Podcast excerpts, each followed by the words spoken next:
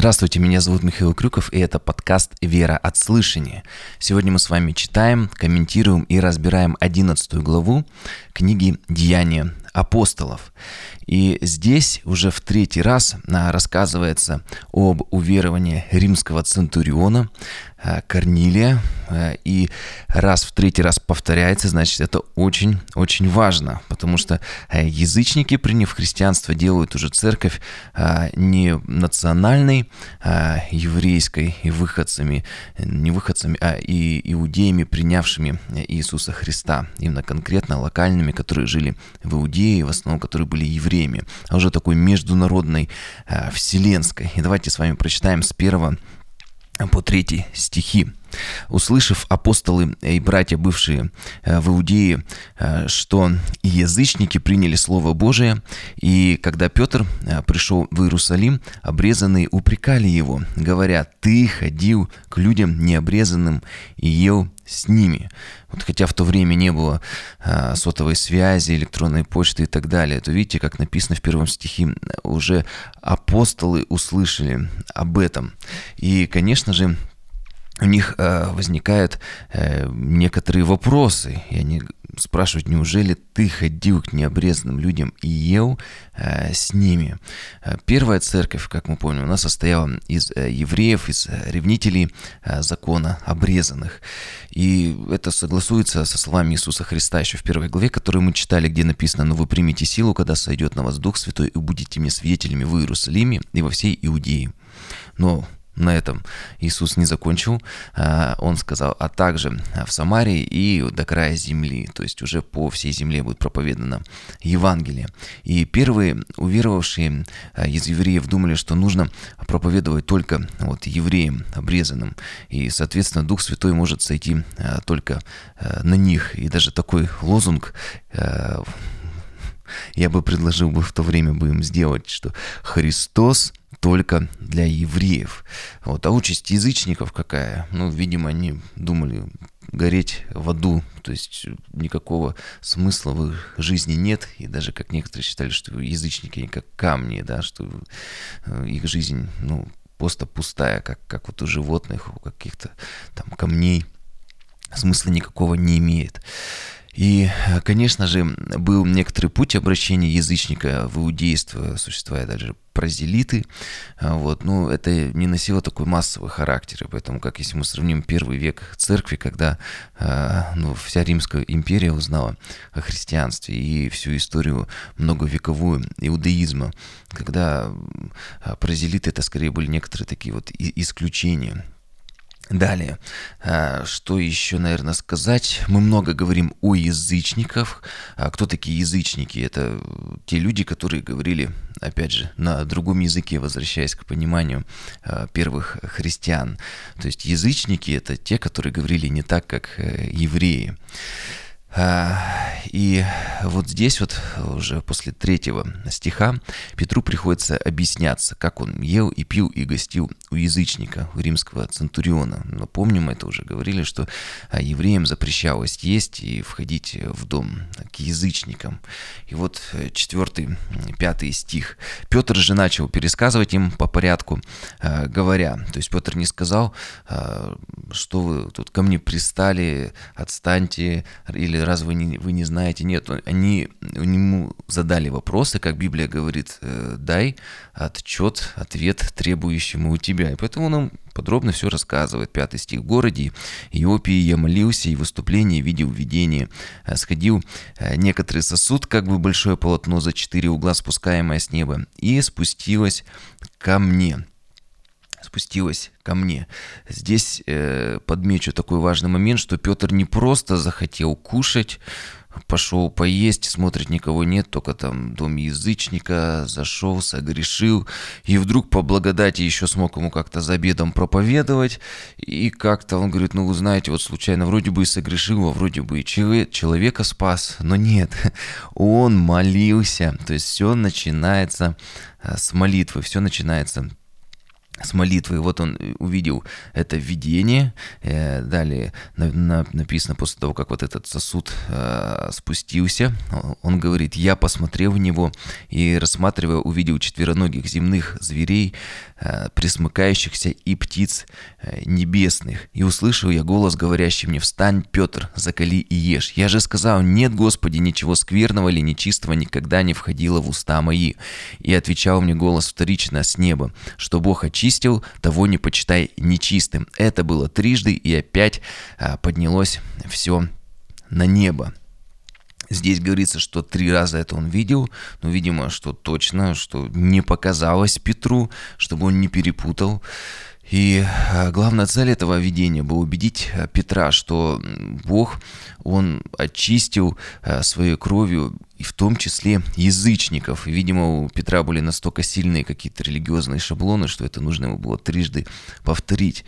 И, как написано в послании к римлянам, Христос умер за нечестивых, то есть за всех э, людей. И Иисус через Голковскую жертву, Он примирил нас э, с Богом, и всех, и евреев, и язычников. Но есть одно условие, конечно же. Э, это даже написано в Евангелии от Иоанна 3,16 16, ибо так возлюбил Бог мир, что отдал Сына Своего Единородного, дабы каждый верующий, то есть есть условия, не просто все, спасены, ну, дабы каждый э, верующий не погиб, но имел жизнь вечную. То есть получается, чтобы получить спасение, э, его нужно э, принять, уверовать, что Иисус Христос есть Сын Божий. И так же, как мы тут многократно уже в Деяниях читали, также покаяться э, в грехах. И это следует из самой жертвы Иисуса Христа. Ведь Он, если умер и страдал э, на кресте, за нас или вместо нас, э, то чтобы его жертва подействовала в нашей жизни, нам нужно покаяться в своих грехах, иначе от чего Иисус будет нас спасать? Некоторые говорят, ну, греха же нету, а тогда зачем вообще жертва Иисуса, Иисуса Христа? И непокаявшийся человек в таком случае становится самоправедником. И Иисус Христос к таким людям обращался притчей. Это в Евангелии от Марка во второй главе написано, когда он ел с мытарями и грешниками, а, а фарисеи обличали его. И он им сказал, нездоровые имеют нужду во враче, но больные. Я пришел призвать не праведников, но грешников к покаянию. И это был некий такой сарказм или юмор. Я когда сначала читал Библию, еще когда только уверовал, я думал, ну, а, видимо, бывают какие-то праведники, особенные люди. Но нет, это был э, такой... Иисус их как бы поддевает, говорит, Э, что праведники не нуждаются в спасении, но важно помнить, и, конечно же, фарисеи знали другие места из Библии, где написано, да, что э, нет праведного ни одного, или что нет ни одного человека, который жил и не грешил бы, потому что все согрешили, все нуждаются во Христе, в Мессии. После э, того, как уже человек уверует в Иисуса Христа как в Сына Божьего, покается, то Бог по благодати дарует э, Духа Святого. И, конечно же, еще есть момент крещения. Сейчас я не, просто не стал его поднимать. Э, я думаю, мы отдельный уже после деяний где-то сделаем про это выпуск, потому что мы видим примеры, что Дух Святой сходил и до крещения, и после крещения. Вот. Давайте с вами продолжим читать 11 и 12 стихи. «И вот в тот самый час три человека стали перед домом, в котором я был, посл... в котором я был посланный из Кесарии ко мне». Дух сказал мне, чтобы я шел с ними, немало не сомневаясь. Пошли со мной и сии шесть братьев, и мы пришли в дом того человека. Какой здесь момент? Во-первых, что Петр не просто один ходил, с ним были свидетели, которые, видимо, с ним и пришли. И они подтвердили э, слова Петра. И э, еще момент э, здесь написано, что Дух сказал мне, чтобы я шел э, с ними. Э, видимо, Петр, он опять же показывается, что он все-таки сильно сомневался, и поэтому Дух Святой э, ему как раз-таки и сказал, чтобы он не сомневался. Вот это даже вот слова, на которые я хотел обратить ваше внимание. Дух сказал мне, 12 стих, чтобы я шел с ними, немало не сомневаясь, насколько сильны были их религиозные шаблоны. А, далее, 13 стих. Он рассказал нам уже про Корнилия, как он видел в доме своем ангела, э, который стал и сказал ему, пошли в Иопию людей и призови Симона, называемого Петром. Он скажет тебе слова, которыми спасешься ты и весь твой дом. Здесь уже была целая спецоперация, э, даже, возможно, слова Духа Святого, то есть побуждение, которое э, в сердце Петр услышал, было недостаточно, и Бог призвал ангелов своих, чтобы они пришли и были задействованы задействованы в этом событии, когда уже Петр понимает, тут Дух Святой говорит, пришли люди, тут ангелы были задействованы, но, видимо, без вариантов точно-точно э, Бог, точно был Господь. И 15 э, стих, в котором написано, когда же начал я говорить, э, Петр повествует, сошел на них, на язычников, Дух Святой, как на нас в начале, в день Пятидесятницы. И тогда вспомнил я слово Господа, как он говорил, Иоанн крестил водою, а вы будете крещены Духом Святым. И вот здесь такая вроде бы не состыковка, это же Иоанн Креститель говорил, он говорит, «А, вспомнил слова я Господа, Иоанн крестил водой, а вы будете крещены а, Духом Святым. А, но здесь не является это ошибкой, потому что а, Иоанн Креститель, кем он был? Иисус сказал, что он был самым величайшим из пророком, из пророков за всю историю человечества. Ни до, ни после не будет таких великих пророков. Почему он был великим пророком? Потому что он указал на Мессию. А это самая главная цель была у пророков – указать на Христа. И э, во втором послании Петра э, Петр сам говорит в первой главе, «Ибо никогда пророчество не было произносимо по воле человеческой, но изрекали его святые Божии человеки, будучи движимым Духом Святым». Поэтому даже если Иоанн Иоанн Креститель и сказал какие-то слова, то Петр э, говорит, что это слова Бога. Почему? Потому что, э, как здесь написано э, у самого Петра, он был, Иоанн Креститель, движен Духом Святым и изрекал эти слова не по своей воле, но по воле Божией. Поэтому э, он говорит, что Бог так сказал. Поэтому даже когда мы читаем Священное Писание, можем говорить, вот Господь так заповедовал, даже если это сказали люди или записали люди, потому что все, Священное Писание Бог дал через людей, которые записали его, и мы его сегодня с вами имеем. Вот 17 стих. «Итак, если Бог дал им такой же дар, как и нам, уверовавшим в Господа Иисуса Христа, то а, кто же я, чтобы мог воспрепятствовать Богу?» Здесь вот такой уже принцип Гамалиила, тайного ученика Иисуса Христа. Если от Бога, то состоится вы не сможете этому противостоять. Если же это от людей, то бойтесь, как бы не быть вам еще Бога противниками. Выслушав это, они успокоились и прославили Бога, говоря, видно, язычникам дал Бог покаяние э, в жизнь. И Вроде бы Иисус Христос э, много говорил об этом в разных притчах и о том, что язычники как э, ветвь, которая будет привита э, к основному дереву, да, к, к евреям, и о работниках, которые весь день работали, трудились под палящим солнцем, а уже вечерком пришел какой-то молодой работник на часок, чуть-чуть поработал в тени, вот, и всем заплатили одинаковую награду, то есть все были спасены. И, конечно, как в той притче, многих это возмущало, э, были огорчения. Э, но Иисус тогда сказал, что Господин, Он решает, да, кому сколько заплатить. И поэтому Бог так решал, что и э, еврейский народ за всю свою такую уже многотысячную, многовековую историю получил спасение в Мессии, которого ожидал. Конечно, не все уверовали, но те, кто приняли. И язычники, которые вроде бы никого и не ждали, а вдруг раз им к ним ним пришли э, апостолы, начали проповедовать, и они приняли его, и тоже получили, получили спасение. И как мы видим здесь, возникает множество вопросов для первых христиан, которые уверовали для апостолов, а что делать с этими язычниками? Да, у Бога есть благодать, Он их спас, а, а ведь мы были обрезаны, мы учили закон Божий, мы многое не ели, многое соблюдали, не входили в дома а, к язычникам. То есть, если язычник уверовал, ему нужно тоже такой путь пройти, сначала обрезаться, а потом а, стать а, посвященным иудеем, весь закон изучить.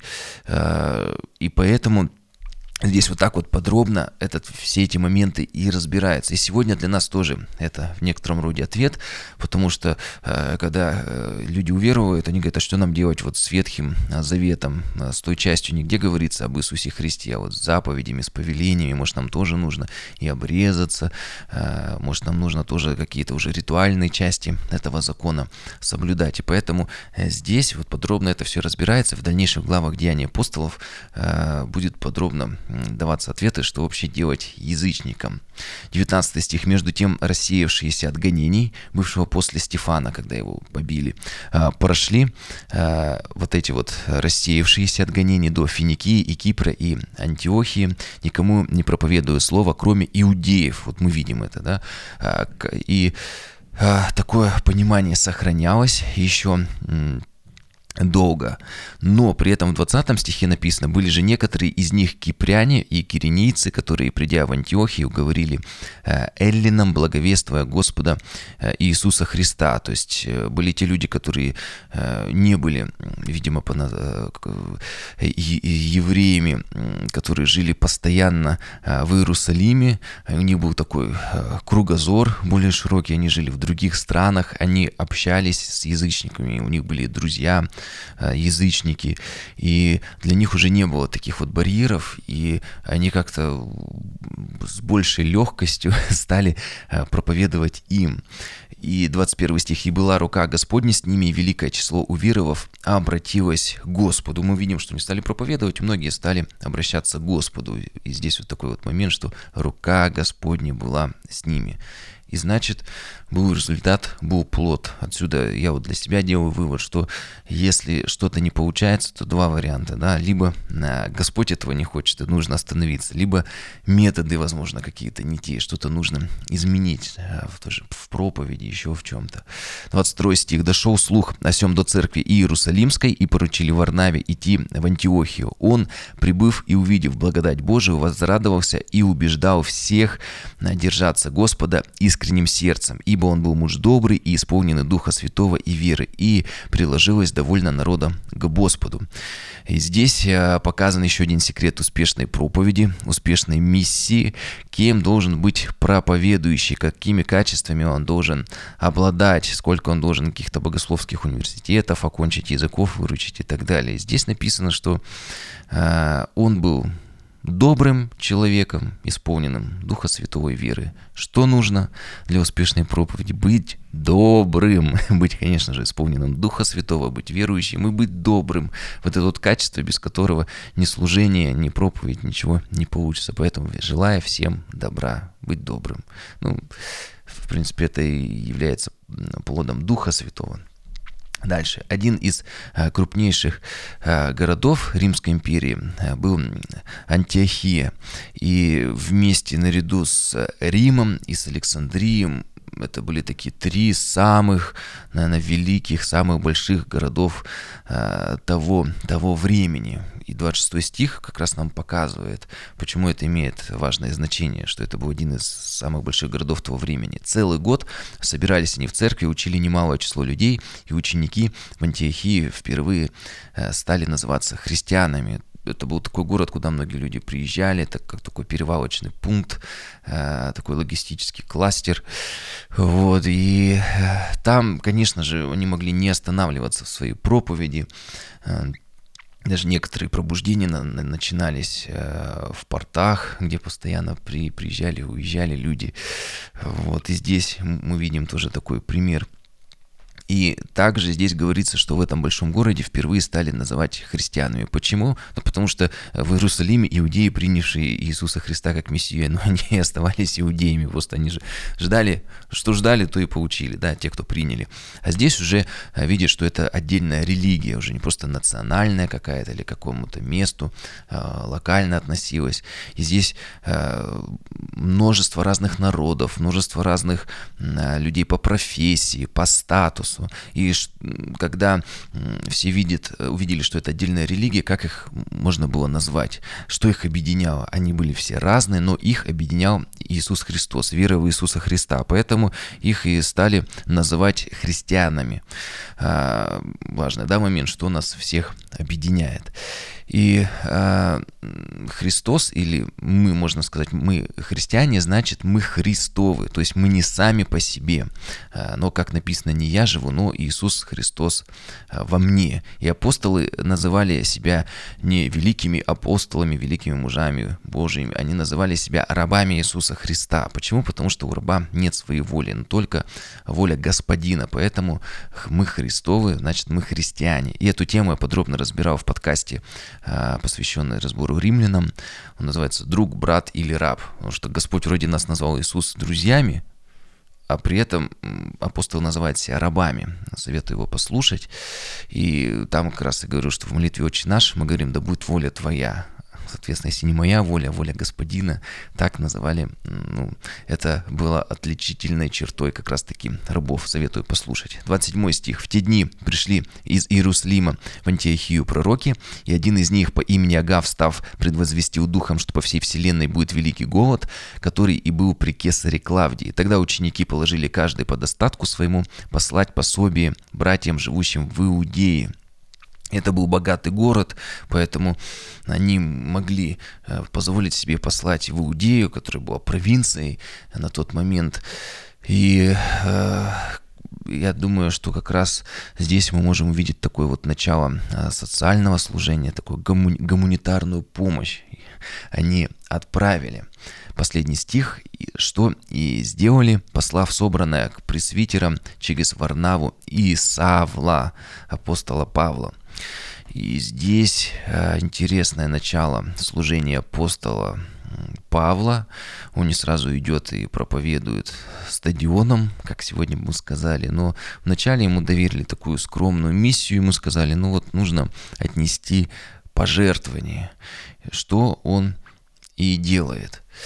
А кто вообще главные действующие лица в вот этих вот главах? Петр, Кем он являлся? Обычным рыбаком из Галилеи, на котором да и Дух Святой не мог быть, по пониманию Ветхого Завета, потому что он не был ни пророком, ни царем, ни священником. Кто и второй э, действующий, такое главное действующее лицо? Какой-то военнослужащий из Рима, э, Центурион.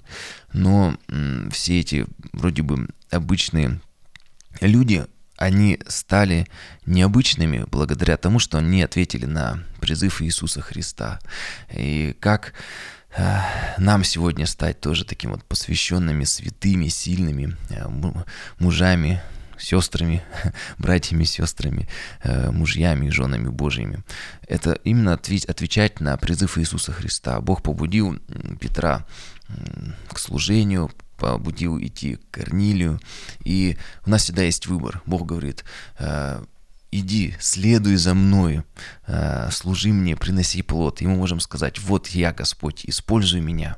И из простого рыбака галилейского или какого-то там военнослужащего э, стать э, на самом деле посвященным, святым мужем или женой Божьей, да, но это зависит уже от нас. От, откликнемся мы на этот призыв или нет. Скажем ли мы, да, Господь, я последую за тобой или нет.